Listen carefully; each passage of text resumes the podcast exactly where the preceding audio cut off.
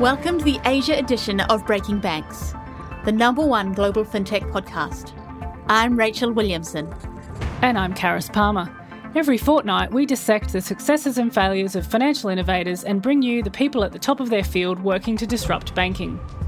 From traditional banks doing things differently to startups navigating the unforgiving world of financial services, I'm Simon Spencer, and this is Breaking Banks Asia.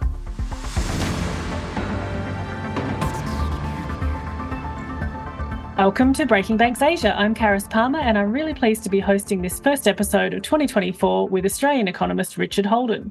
I've known Richard for a while now, since I was his editor when I was at The Conversation. He's always been able to articulate economics in both a real world and entertaining way. So I was super excited to hear of his new book, Money in the 21st Century. So, Richard, your book looks at three trends low interest rates, mobile money, and cryptocurrencies. How do you see these interacting, and how are they likely to impact the global economy in the future? Yeah, they interact in, I think, in an interesting way, which sort of changes how we transact um, all around the world. So, mobile money is perhaps the easiest one to see. This is tap cards and Apple Pay, and you know, paying paying for things with your watch and not needing to carry around cash. And it's basically a lot more convenience of digital transactions. Digital money is essentially crypto and cheap money. It's not quite as cheap as it used to be. Low, low, you know, interest rates were, were near zero for a really, really long time. They've, they've obviously ticked up recently, but they're still at historically pretty low levels in there. So what those three things do together is change the amount of money going around the world, the type of money, and what money can do. And it's those three things that really change how we transact with one another all around the world. I'm interested at the heart why you decided to write this particular book. Um, who do you hope reads it? Who are you trying to influence here? Um, you know, one of the real motivations for writing it was that I think that the US government in particular taking the lead, but as I say, you know, other countries like Australia, I think will have to do this, really need to get their skates on in terms of creating what I call a Fed coin in the in the US, you know, the US Federal Reserve creating its own own coin. I think that they need to to really move aggressively and quickly on that because of how rapidly China is progressing their own digital currency, and I think that is a that is a real race. The other race hmm. that's going on is between private digital currencies, or at least the potential of private digital currencies, and while Bitcoin isn't particularly useful for transacting many things, it's very volatile. It's not a very good store of value. You know, very few people go buy their groceries with it and so on. You know, Facebook tried very hard to create its own private digital currency, Libra. Uh, and it got very close to doing that. And I don't think that'll be the last attempt from a major technology company to, to do that. And I think there would be really big downsides for the government losing control of the creation of money. Mm. Yeah, I mean that was a really big turning point, obviously, in cryptocurrencies more generally, and or I guess CBDCs as a separate entity. Why do you think the US Fed, and you do talk a lot about in the book about you know, the US being the reserve currency, the historical nature of how important that's been. But why shouldn't it be China that becomes the next reserve currency? I mean, they're, you know, they're, they're making the right moves. I know it could be a political question, but why is it so important that it be a Western country, I guess, that, that leads this space? I don't think it's important to be a Western country, but I don't like the idea of a non democracy being in charge of the world's global reserve currency. Now, maybe that's just my pro US bias. I lived in the US for a decade. You know, I got my PhD there. And the US is far from perfect in a long range of political dimensions. But I, I do worry about the kind of leverage that it would give a country like China. I think China's been pretty clear that it's willing to use whatever leverage it has in, in ways um, that put a lot of pressure on countries like Australia and, for that matter, the United States. And it's not like the US doesn't engage in realpolitik um, at all, but I think in terms of their, if you like, stewardship of the global reserve currency, they've they've been benign when they should be benign. And I think the only real action we've seen in terms of trying to leverage their position has been against Russia after it invaded the Ukraine. And so, you know, I think they're on the side of the angels on that one. And so I think the, the US as a democracy and as a member of the international community that's demonstrated good stewardship of the global reserve currency feels like a safer option to me. You tell your book interestingly through the lens of three people, which I think is what makes it such an entertaining and interesting read the backgrounds of Janet Yellen, um, but also former Indian central bank governor Raghuram Rajan and Ethereum founder Vitalik Buterin. Why did you choose these three?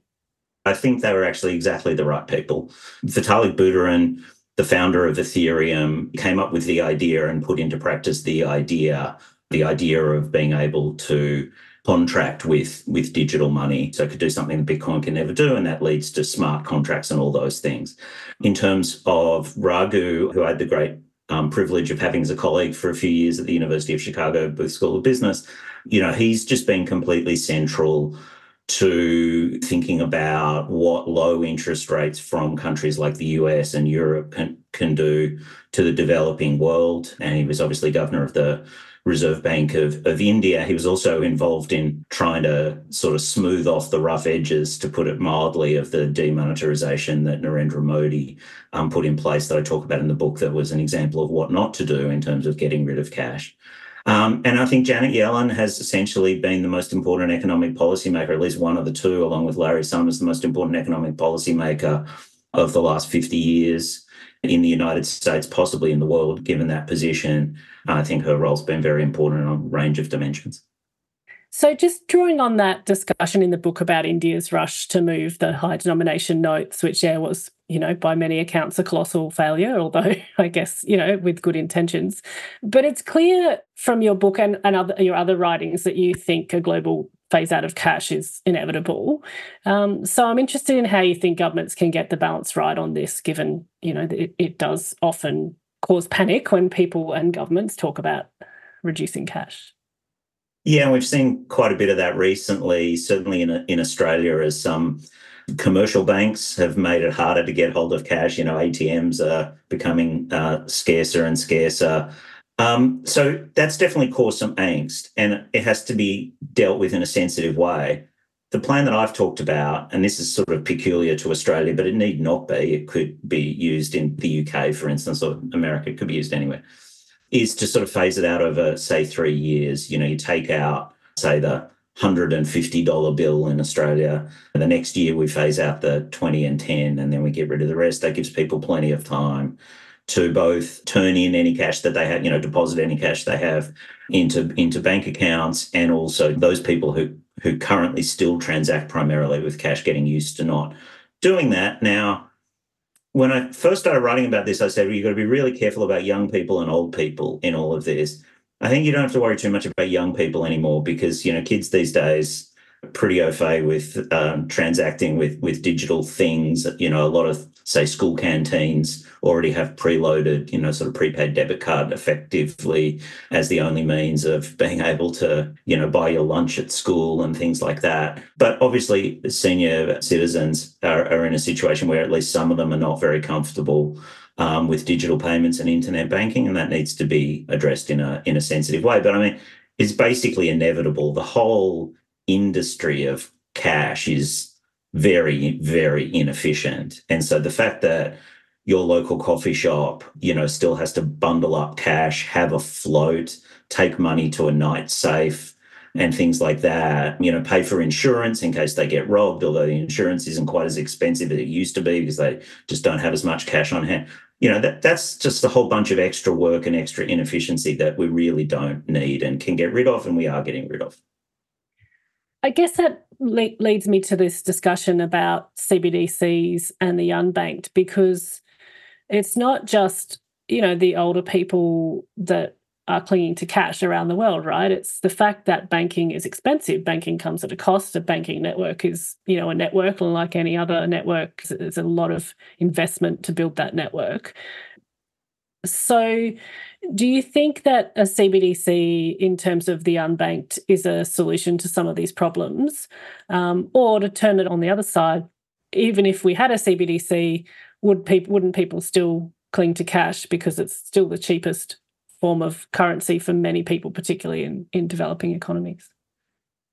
Well, I mean, I think if you create a CBDC, you're going to get rid of physical cash. I mean, that would be the point of doing it. I don't think having them run alongside each other in the medium term makes a whole lot of sense. And look, cash is in one sense, I know why people say, well, it seems cheap because I don't, you know, see any transaction fees when I pay with cash, but they are they are paying for it. It's actually the you know one of the most expensive parts of the system. There's you know there's the creation and distribution of cash. There's all the you know keeping cash on hand and all that sort of stuff. ATMs still get filled up by people who drive big armored vans and you know carry guns while they you know put that stuff in. That's that's in some cases quite dangerous work and and certainly expensive work. So people are paying for that. They're just paying for it in roundabout ways through you know account keeping fees and things like and things like that. So I think actually a central bank digital currency and and the the the um, phasing out of cash um, should allow banking to be a lot cheaper. You basically are going to take quite a lot of cost out of the system, and you know it needs to be passed through. And one of the difficult things is that in many countries there's quite a highly concentrated banking industry. There's not a lot of competition in the banking industry. So it is important that if we do take cost out of the system that gets passed through. But there's obviously a very large regulatory apparatus i think i'd say just one more thing which is the model of a central bank digital currency that i outline in the book maintains a role for commercial banks they'll still deal with customers originate loans maintain those relationships. I think that's the best approach. But there is an alternative approach, and people have, you know, started thinking more about this after things like the Silicon Valley Bank collapse, which is that a central bank would basically just take over banking and there would be no need for commercial banks. And you would have, if you're in the US, you'd have an account at the Fed. Now it would be an account on your phone or computer or whatever that's not the preferred model, certainly not my preferred model, but it's a it's certainly a very respectable viewpoint that some very serious people have have suggested, you know, mm. could could work. So there is that there is that route, and then the government really can make banking free for everyone. But then the government becomes a bank, and I think there's not a lot of appetite, even in some of the developing countries, for them to provide banking services. Right? If if the central bank has to have a call center we talked to Bill Winters, the CEO of Standard Chartered Bank, about this last year, and he was firmly of the view that central banks need to stay in their lane,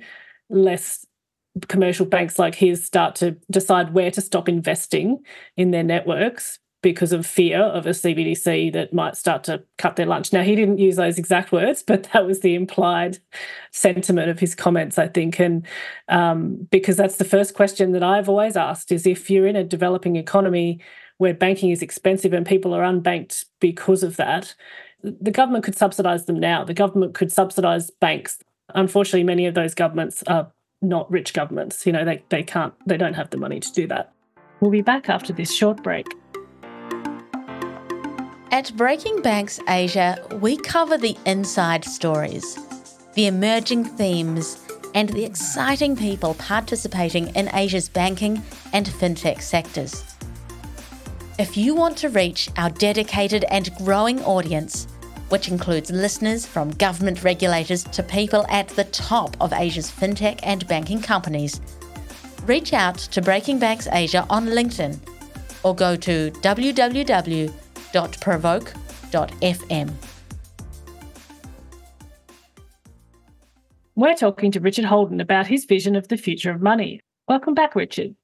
How do you see this kind of private versus public currencies debate playing out?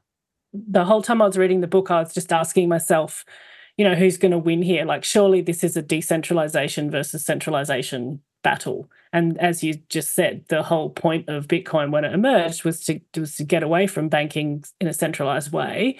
And you're arguing that it's going to come full circle, I guess, and that centralization will ultimately win. Why do you think that that's the case? Well, I think it'll win only if the government acts with great intent. Uh, and, and, I think one of the fears I have is one of the sort of two races I talk about. There's the race with China, but then there's the race with private companies. The US government could easily lose to a private company, and I'm very worried about that. And apropos of our earlier discussion about who should be in control of the whole financial system, I do have my concerns with China being in control. I've got even graver concerns about a particular private company which could amount to with dual stock structures and things like that, an individual being in control of the world's global reserve currency would be an extraordinary, an extraordinary and bad thing to, to have occur. And even if people go into that with the best intent in the world, it would give them enormous leverage. And I talk about this in the book enormous leverage about, you know, hey, we control your money supply, US Federal Reserve. Um, so we were thinking that we don't really want to pay any tax anywhere. And, you know, if you can go along with that, then, you know, we could probably see our way to doing what you want us to do with the money supply. Or, you know, when Libra was being discussed, there was going to be a basket of physical currencies that were traditional fiat currencies that were that backed Libra as a stable coin, and they were going to be in there in a particular proportion. And again, you could imagine, in this case, it would have been potentially Mark Zuckerberg, who I've got a lot of respect and admiration for, but this would have given him a lot of power. And you can imagine, eh, you know, Mark Zuckerberg or a successor or somebody saying, um, actually, we don't think your country, your country's currency should be as heavily weighted in the basket. And so we're going to actually just halve the weight in the basket, which could have all kinds of bad effects for that country and extract you know all, all kinds of things from from the leaders of that country as a result so i think that's an important race i don't think it's generally well appreciated how close facebook got to establishing libra in a way that would have i think quickly mushroomed into at least a rival like a meaningful rival to the US dollar.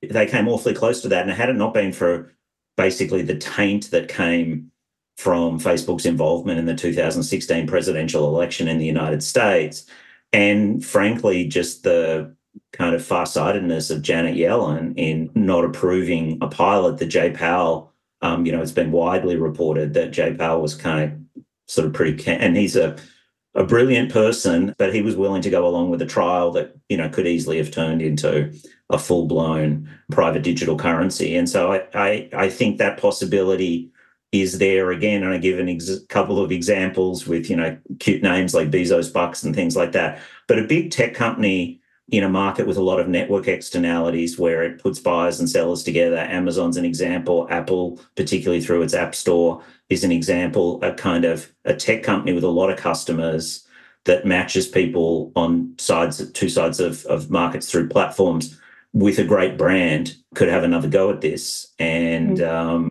you know, I think that that needs to be kind of headed off at the pass.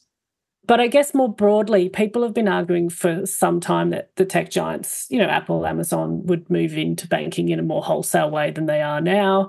You know, bankers say they don't want to do it because they don't want to deal with the regulation that banks have. Of course, they would say that. Um, I'm just wondering if you think that this kind of Web3 world will shift that dial because often the way that innovation works is we say something's going to happen for a long time and then after a while it doesn't happen and we say it'll never happen and then lo and behold it happens. So just wondering if you know you see something yeah. akin to that happening here. Yeah I, I don't see apple or a company like that getting into sort of traditional banking. And i think traditional banking is a, as you say is a highly highly regulated uh, enterprise. And, and i can't imagine a tech company wanting to take on those headaches. I think it would be you know, real cultural clash. You have, you know, one of the most sort of old economy, old world, boring industries with with kind of the opposite and so how you have an organization where you marry those two things together i'm not really sure we've even seen speaking of apple through the card that they put together with goldman sachs you know goldman sachs trying to get into a little more into commercial banking apparently that hasn't gone very well mm. Um, so it's hard. It's even hard for sort of investment banks to get into commercial banking, let alone for tech companies to get into commercial banking. But as you say, the Web three route, you know, you could could easily imagine how how this could be be the case. And you know, decentralized finance of DeFi is you know is heading down this heading down this path. Now that's something that tech companies could see as you know much more congruent with their values and culture, but also connected to the other, some of the other products that they offer and that they're they're into. And I think indeed, if there was a central bank digital currency that powered the Web three of the future, which is you know part of the argument I, I make for it in the book, then I could think you could see a lot of financial innovation of a very interesting and and um, beneficial kind, exactly from companies like like Apple and you know Amazon and Microsoft and and a whole bunch of others. I'm interested who you think will win into in the China kind of race, but you do talk a little bit about whether they'll go down the retail or commercial route and obviously that has imp- implications for the rest of the world you know where china chooses to invest. So have you given some thought to you know where china might ultimately go you know in favor in terms of the commercial versus retail? Yeah i, I mean they, they're progressing so rapidly that it's sort of hard for me to see them not wanting to go down the retail the retail path, but it, it is certainly possible that that they that they won't. I think you're quite right to identify part of the original impetus for China developing and then rolling out the ECNY was to clip the wings of of the two big tech companies that had, you know, precisely because of inefficiencies in the Chinese financial system, managed to create they're basically their own financial system. I mean, even 10 years ago, if you went to Beijing um, and and did the touristy thing and went to sort of touristy sites and saw saw people begging for money, they would have written in English on cardboard, I only take WeChat Pay, and they'd have a QR code for you to scan. I mean, these are some of the most destitute people in the world. And it's like, that's their banking. It's like cash. I don't want cash. Get rid of that. Give me WeChat Pay. Now, that obviously created a, a kind of political problem for an authoritarian government. And we saw you know, Jack Ma say something pretty, you know, that in, in most parts of the world, I think would be seen as pretty innocuous. And, you know, all of a sudden the Ant Financial IPO is no more. And I, I don't know how close he came to never being heard of again, but probably a lot closer than he would have wanted and a lot closer than most people would have thought. So that was the sort of original impetus, obviously, for the ECNY. But now that it's going where it's going, I, I, think you can imagine it going down the retail route, and particularly with a government that, you know, has done things like try to limit the amount of time people can spend playing video games. I mean, there's a there's a fair amount of social control that Xi Jinping is pretty keen to exercise over the Chinese people.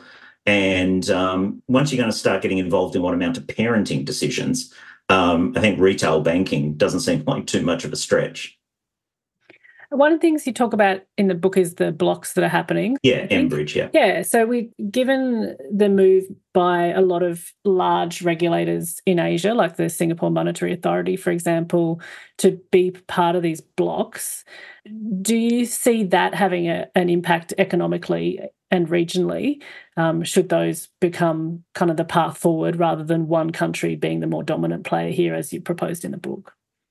Yeah, that's certainly possible. I mean, the way I see what's happening there, at least at the moment, is more on the sort of commer- the the the wholesale side of of the commercial part of things. And so I think that there's no question, and we're already seeing it, um, that international you know money transfers um, being done on blockchains is going to become more and more of a thing. And it's really when you get into the details of it, it's a bizarrely Byzantine world of like how you actually send money from one side of the world to the other that depends literally on time zones of who's open, what day of the week, and sort of weird things.